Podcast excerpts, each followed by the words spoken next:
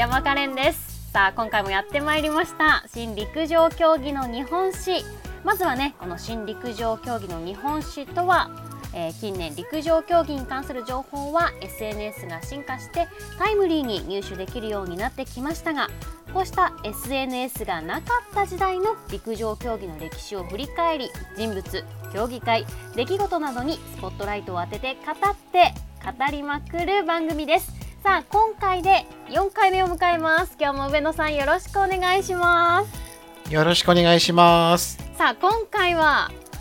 中村清監督後編ということなんですが、はい、前回前編かなりパンチが効いていたんじゃないでしょうか。そうですね、ちょっとね、かなりこう重たいというか、はい、ね、あのボリュームもありまして、うん、まあやっぱりちょっと前編後編ぐらいでこういかないと、そうですね、なかなかはい、はい、収まらない嫌いですね。まず簡単に前回ね、本当に簡単にご紹介すると。まあ、中村清監督の生い立ちから、はい、えー、早稲田大学との関わり、はい、そして空白の10年間長い浪人時代ですね。ねはい、この浪人時代が何と言いますか心というか精神を一新したと言いますか。えー、はい、でそしてその後1976年に早稲田大学の監督に復帰、はい、いやここのねエピソードも良かったですね。こう土を食べて教え子たちに熱意を示すという。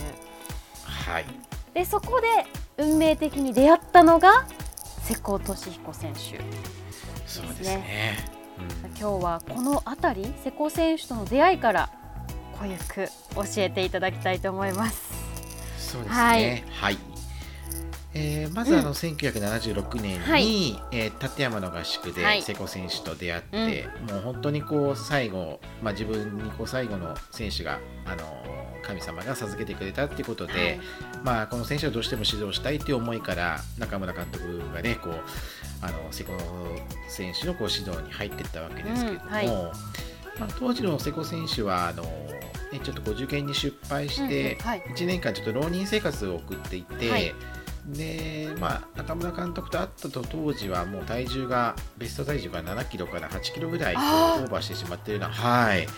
状態だったそうなんですけれども。重たいというか走あんまり走れない感じですよね。そこまで増えちゃうと。うね、うんはい、全然ねちょっと走れていなかったんですけど、うん、まあ半年間経って、はい、まあ大学1年生の秋に行われた日本インカレですね今のね、はい、はい、そこで 5000m で、まあ、優勝。優勝。1年生ながら優勝するとい。う快挙を成し遂げまして、はいうん、でその年の冬にも初マラソンを走ってるんですよね。もう1年生で初マラソン。うん。ちょっと今のね大学生から考えると、うんうん、1年生で初マラソンってねちょっとなかなか考えにくいそうですね。しかも 5000m の選手がってことにもちょっとびっくりですね。そうですよね、うんはい。まあ、中村監督の意図としては、はい、えー、まあ、その大学4年生大学卒業してからこうモスクワオリンピックが当時ありましたのでそこに向けて逆算してここで初マラソンを走らせようという思いが終わりだったそうなんですね。す4年後のことも考えてたんですね。はい。そこで、えー、初マラソンにこう挑戦した聖子選手なんですけれども、はいまあえー、ちょっとこう初マラソンで練習不足だったというのもあったみたいなんですが、うん、まあ、2時間26分00秒ということで、まあ、ちょっとね、あのー、まあ、今考えてもこう2時間26分っていうのは、うん、ちょっとこう、まあ、成績としては良くなかったんじゃないかなっていうのはあるんですけども、はい、まあ中村監督としてはこうマラソンはそんなにこう甘くないと、はい、やっぱ練習やらないと走れないんだよっていうことが分かっただけでもすごいこう良かったんじゃないかっていうことではい、はい。えーまあ、そういった中でこうマラソンを走らせたわけなんですけど、はい、なんかまあ、まあ、瀬古さんとしてももうこの時のこうマラソンの本当に今日きつかった思いが、うん。はい、あのずっとあるみたいでやっぱこう練習しないとやっぱマラソン走れないなっていう思いがあったんですけれども。はいなんかこれあのレースの前日中村監督とその付き添いに、はい、えー、早稲田の先輩が一緒に来てくれたみたいなんですけど、うんはい、2人のねなんかいびきがひどくて なんか一睡もできなかったそうなんですよ。うわそこにも原因があったんですね。はい。なんで、はい、ちょっとまああの中村監督もレース終わった後に、なんかこう瀬古さんからそれを言われて言ったんですねしっかりと。はい。なんかちょっと結構こう反省というかこのレースの後に、えー、中村監督のご自宅の近くに下宿をして、はい、ここからなんですね、はい。うん、そうですね、はい、まあ、合宿場出られて、はい、えー、まあ、本当にこう二人三脚が始まっていくというところなんですけど、うん、はい。いびきにも慣れていくかもしれないですよねそ。そうですね。まあ、そんなちょっとこう初マラソンのエピソードがありまして、はいはい、で、えー、大学2年生の時に、はい、えー、福岡国際マラソン今12月に行われているね、福岡国際マラソンで日本人トップの5位に入ると。これ、ね、タイムもすごい縮まりましたね、このわずか、ね、2時間15分01秒で走って、はい、はい、日本人トップ。で大学3年生の時には、うん、えー、福岡国際マラソンで優勝されてるんですよね。えー、2時間10分21秒っていうタイムで優勝されました。はい、はい。ね、あの当時やっぱりこう箱根駅伝が1月にあるじゃないですか。確かに。その前に、ってことですよね12月って。マラソンを走って3週間置いてもう箱根の2区とかを走られたんですよね。え今では本当考えられないですね。この大学生が箱根の前にマラソンを走るっていうのは、うんそう聞かないことですよね。ね、うん、そうですよね。あのね箱根終わった後に例えば東京マラソン走られるとか、うん、別大マラソン走られるとかっていうねそういうケースはあると思うんですけど、ね、前か。わあすごい。まあね当時の本当にこう今の学生からしてもこの2時間10分で走るっていうのはね簡単なことではないと思うので、ね、はい。えーどれだけこう瀬古選手がこうすごい選手だったかっていうのがね、うん、これを見ても分かると思います、ね、はい。はい。で最後大学4年生の時が、はい、モスクワオリンピックの代表選考会となってた福岡国際マラソンで、はい、まあ、見事2連覇を成し遂げられて、えー、モスクワオリンピックの代表に内定これは中村監督がもう描いてた通りの流れだった。そうですね。はい。これはすごい。はい。ね、この大学4年間の中でここまでこうしっかり強化をしてきて、うんはい、えー、まあ、当時、本当にこう瀬古選手はこうマラソンにおいて、まあ、世界的にも本当にもう最強と言われてたこう選手だったので、うん、まあ後からねちょっとこうボイコットの話にもなるんですけれども、はい、はい。モスクワオリンピックもし瀬古さんが走ってたらまあ、必ず金メダルを取ってただろうと言われてたぐらいの力があったので、注目の、はいね、ここがやはりちょっとこう中村監督にとっても瀬古さんにとってもこう、まあ、ちょっと人生の大きな分岐点となったのかなっていうには思いますね。あの、はい、このモスクワ五輪のボイコットっていうのは、はい、一体どんなことだったんですか？多分あれまあ、僕もちょっと全然記憶にないレベルなんですけど、はい、まあ、カレンさん多分全然これあれですもんねこうボイコットがあったとかって知ってました？ちょっと記事とか、まあ、映像で見るぐらいで結局何がどうでそうなったとか、はい、そういう流れっていうのはあまり、うん、そうですよね、うん、分かってないですね。はい、うん、まああの今のねこうロシア、はい、当時のソ連、えーと、ソビエト連邦が、うん、えー、アフガニスタンをちょっとこう侵攻して、はい、えー、しまってそこにこうアメリカが、うん、あのソ連のアフアフガニスタン侵攻に反対して、まあ、オリンピックをボイコットするっていうのが、はい、その年の1月にちょっとえー、当時のカーター大統領が、はい、えー、表明されまして、はい、まあ、アメリカはもう出ませんよという状態になったわけですね。そうだった、はい、はい、えー、それで、まあ、日本の国内においても、まあ、ちょっとこうまあ、アメリカがそういう状況になって、うん、こうオリンピックにこう参加するのはどうなんだろうっていうこう話にはなったみたいなんですけれども、はい、まあ、やっぱこうね4年間こうしっかりこう、うん、このモスクワオリンピックに向けてやってきた選手たち、まあ、指導者たちは、はい、やはりこれまあボイコットっていうのはできるだけ避けたいっていうことで、そうですね。あのねレスリングや柔道の選手がこう、記者会見をして、はい、やっぱどうしてもやっぱりオリンピック参加したいっていうことを訴えたりとか、はい、こう国内以外でもこういろんな動きがこうあったんですけれども、はい、中村監督自体はまあもう早い段階からこうオリンピックおそらく無理だろうということをこう考えておられたそうなんですよね。はい、まあ、それはやっぱりこう中村監督が、まあ、戦争を経験されて、はい。まあ、やはりこう、ね、国があってのやっぱりこうオリンピックだから、まあ、現状を考えるともう厳しいだろうということで。はい。で、まあ、こう聖子さん自体にも、まあ、あのオリンピックだけがやっぱりこうマラソンじゃないから、やはりこうもしこうボイコットになったとしても、はい、まあ、絶対にこう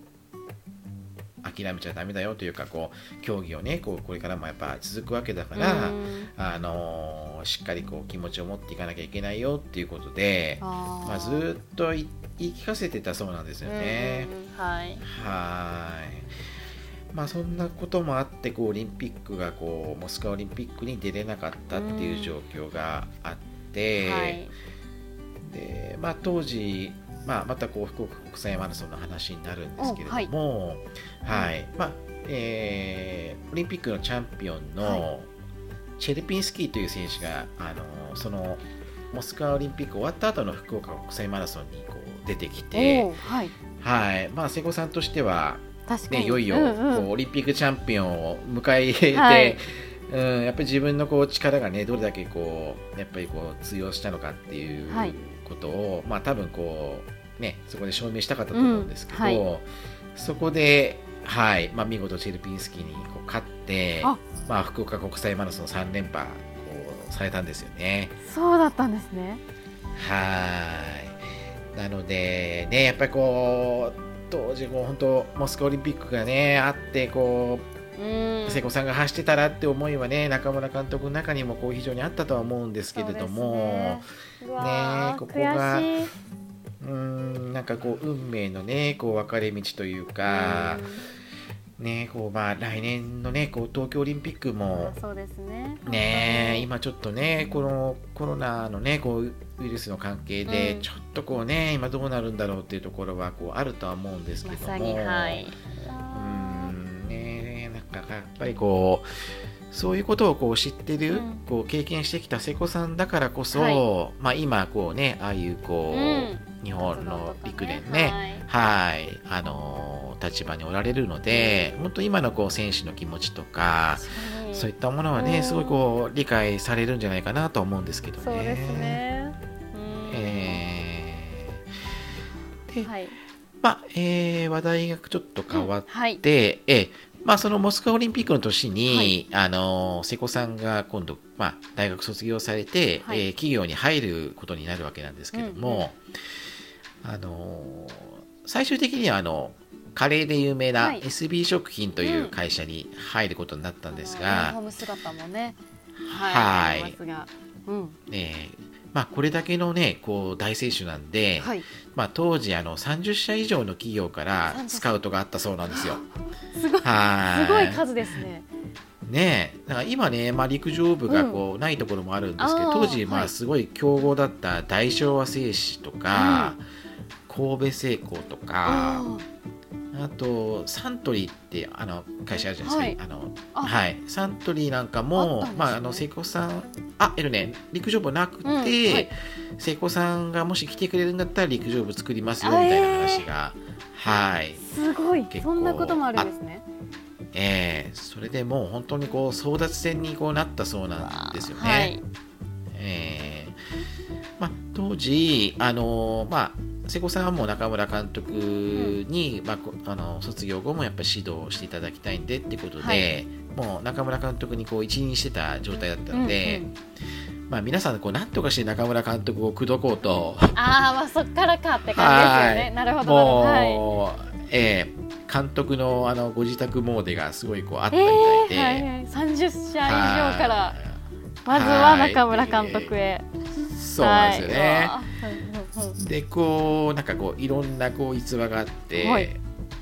なんかこうねちょっとこおまんじゅうの中になんか、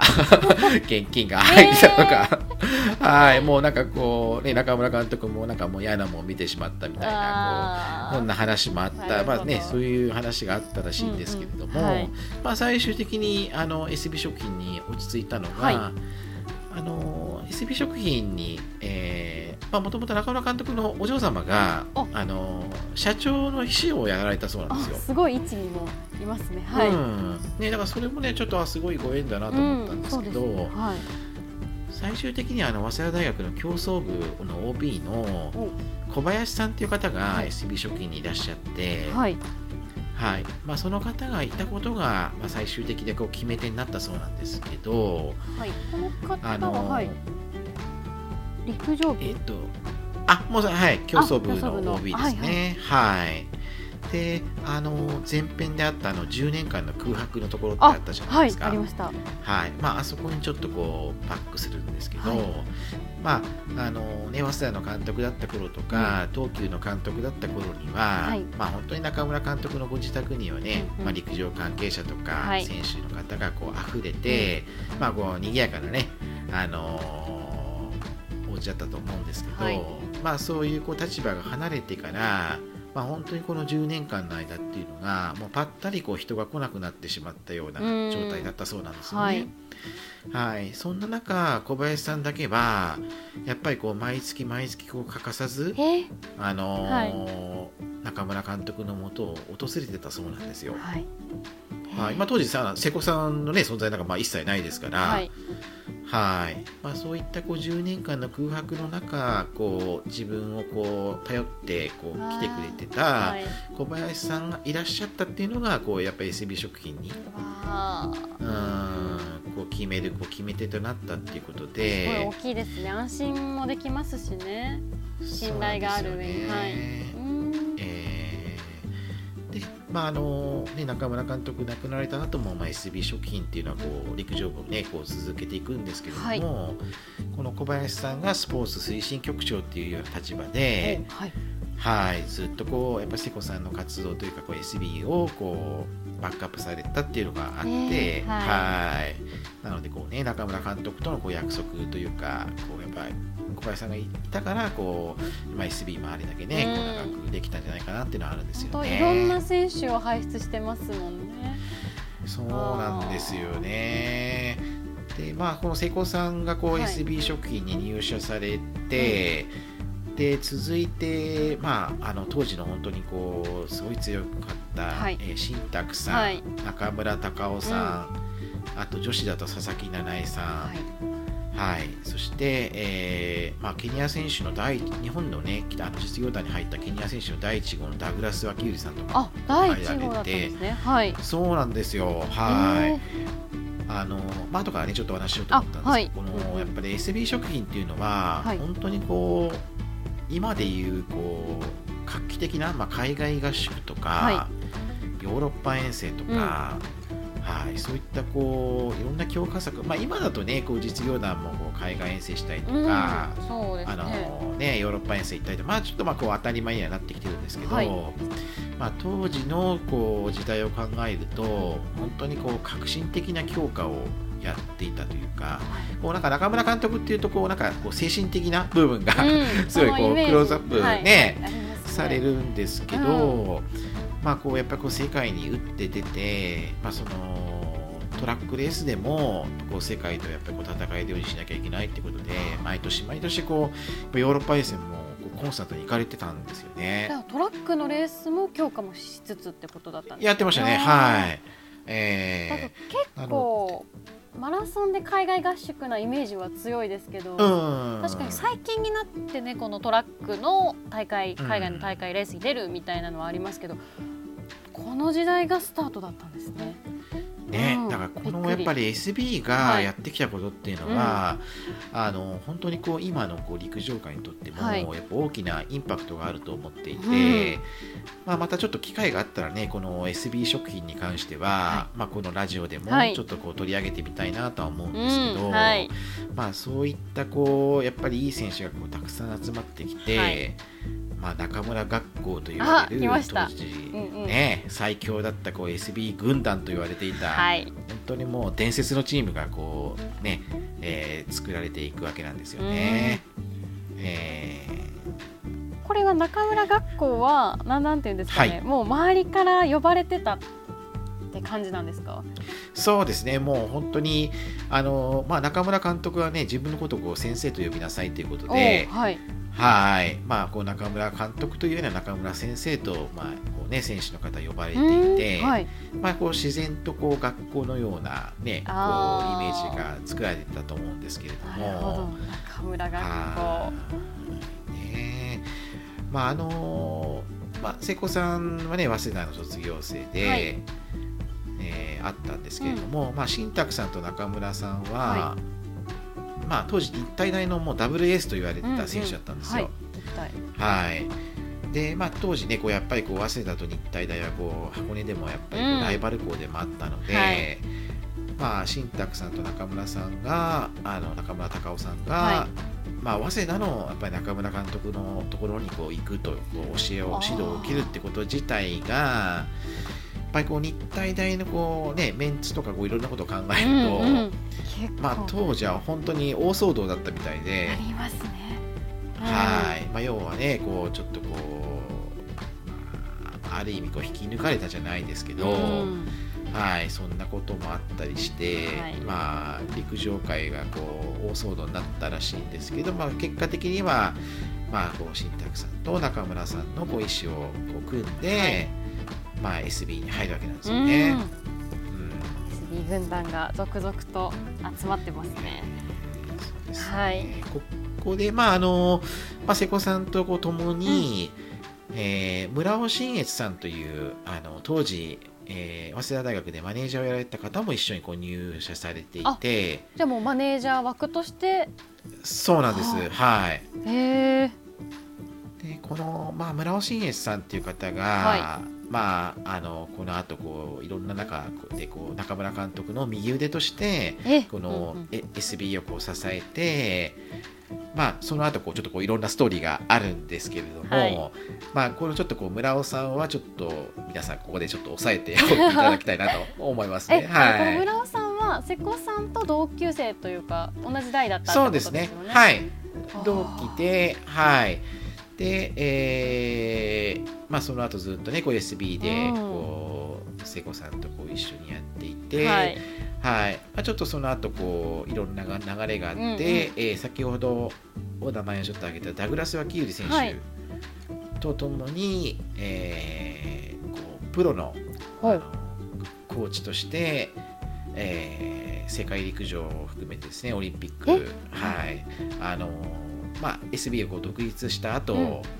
はいこうダグラス・ワキンとともに、えー、世界を転戦していくっていうこうストーリーがあるんですけど、えー、ここもちょっとねあのちょっとこうかなりはい。あのはい、ストーリーがある話なんで、うん、村尾さんもまあちょっとあのご本人でも許可得ないといけないと思って 僕あのちょっとねこうあの親しくさせていただいてるんですけどね、まあ、村尾さんの許可が得られたらちょっとラジオでも喋りたいなと思いますね。気になりますね。本当にでも壮大なメンバーがねいますねこの当時。本当にねこう当時のこの SB って言ったら、はい、あのカナディアンレッドと言われるこうあの本当に真っ赤なねこうカナディアンレッド。はい、えーと、赤いこうユニフォームと、はい。えー、白白いランニングパンツで、はい、いや本当僕もこの SB のユニフォームには本当にこう憧れましたね。まあ当然ね僕なんかこう入れるようなチームじゃなかったんですけどもう本当にこう憧れて、はい、かっこいいですよね。い。やもうかっこよかったですね。でこのねこのカナディアンレッドのこのユニフォームっていうのが、はい、えっと本当にこう中村監督から認められた選手じゃないと着れないっていうこうルールがあって SB の中でも？はい、えー、なのでこう赤が切れる切れなかった選手は多分多分いたと思うんですけど必ず最初の新人は白からスタートなんですよ、白白のその、はい、ユニフォームからスタートするっていうのがあのルールになってて、はい、はい、だから今ねほらあの早稲田、はいのユニフォームってあの、まあ、あの箱根とかインカレとか演じきてるじゃないですか。はい、あ確かに確かにサブユギ、ね、みたいな感じ、うん、そうそうそうそう確かあの、はい、多分あの早稲田さんも記録会とかは演じきちゃいけないんじゃないかと思うんですよね。きちゃいけないって形になってるんですね。うん、多分ね白白じゃないですか今多分確かに。うん。今ねちょっとまあどうなってるかわかんないですけど、はい、そんなイメージしますね。はい。ね、それ多分こうそういう流れを組んでのことだと思うんですよね。へえ。うん、そんなのもあったんですね。ね。うん、でまあこう、はい、そういうねこうやっぱり強力なメンバーが集まって。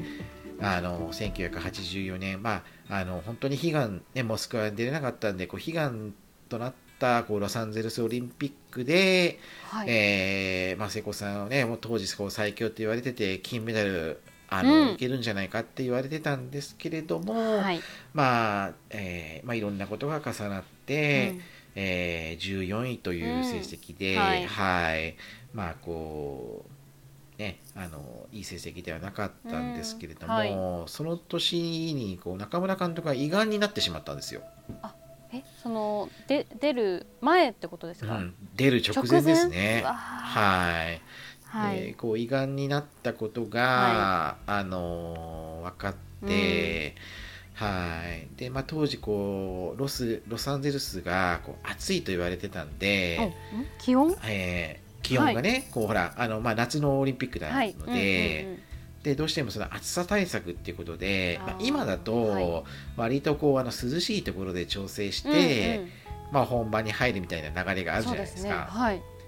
うん、だけど当時はねこうやっぱこのロスの暑さになれるっていう意味で、うん、あのハワイとか グアムとかで練習した,、えー、したみたいなんですよ。うん、はい。ねまあ、まあ、そのあえてねその暑いところでやるっていう考えもあるにはあると思うんですけど、うんうん。はい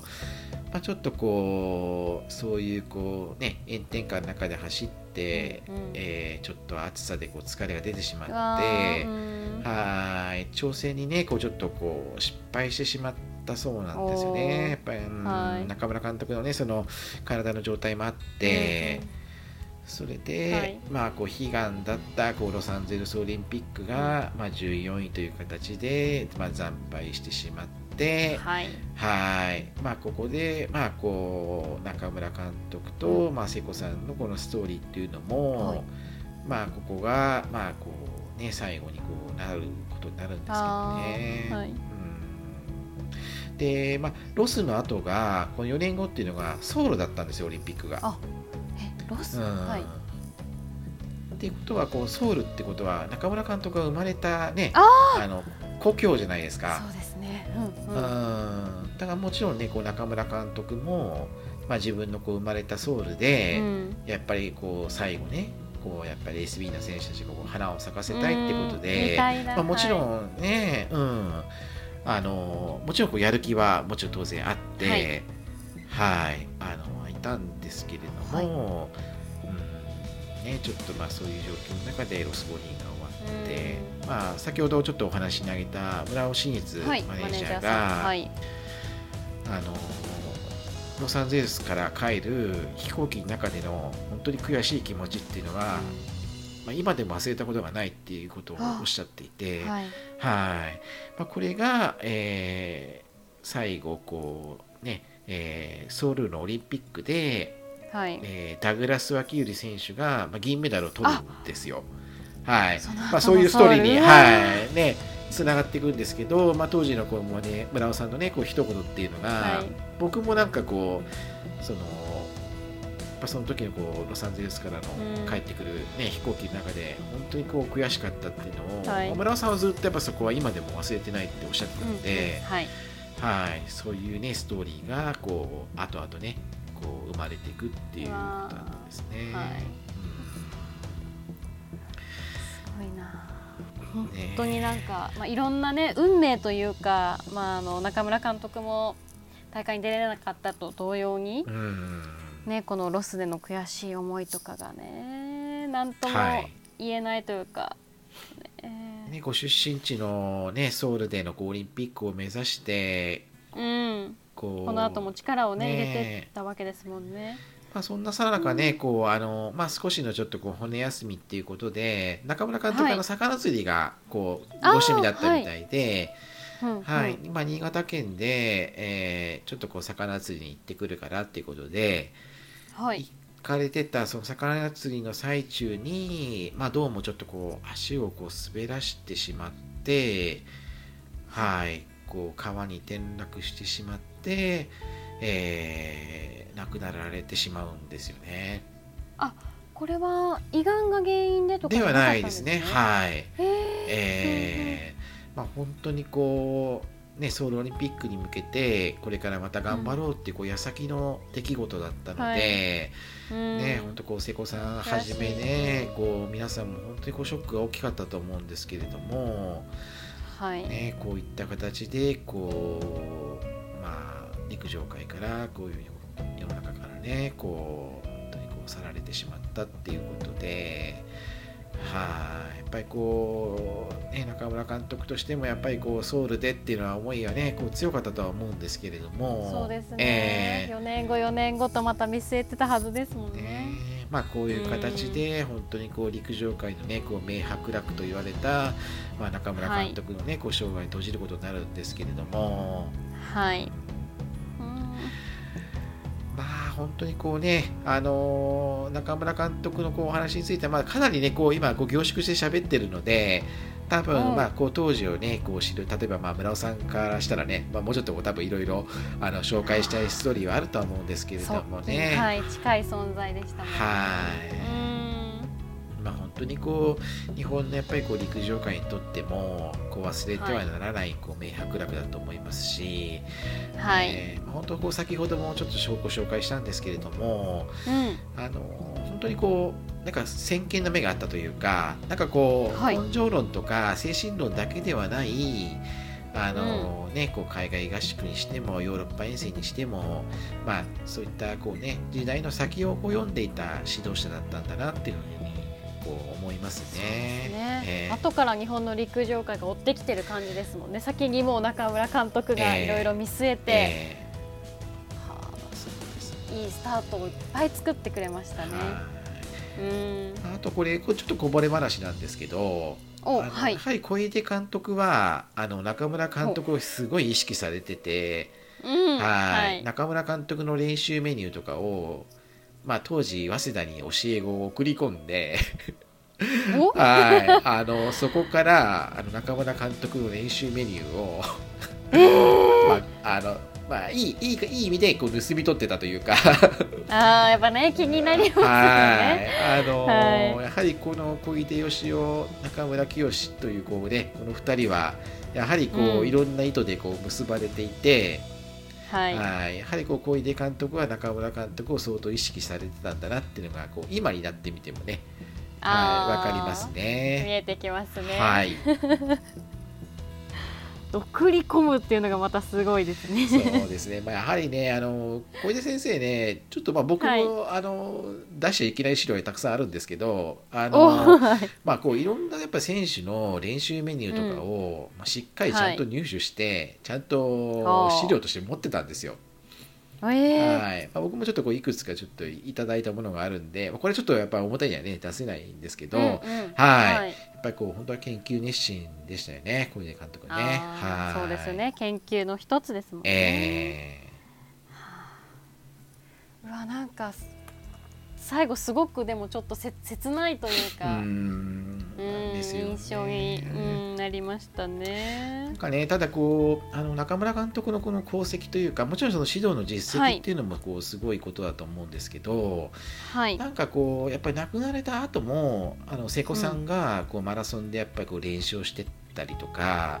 まあ、それこそこう、まあ、村村尾さんであったりとかこうね教え子の方たちが、その中村監督の教えを引き継いでこうやっぱり陸上界にこうすごいこう貢献をされて、まあ、今のね聖子さんもそうなんですけど、されていらっしゃってなんかこう、やっぱり人を残したなっていう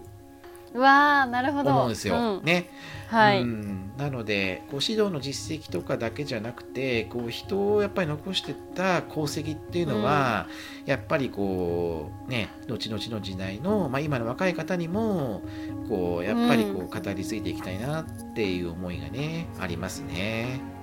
すごいつながりますね。ねそう、ね、考えると、うん、多分本当に我々世代瀬古瀬古さんは知っててもその上にいる人は本当に知らなかったので、あこうやってつながってるんだこの人がいて今の瀬古さんがあるんだっていうのを改めて知ることができましたね。そうですね。うん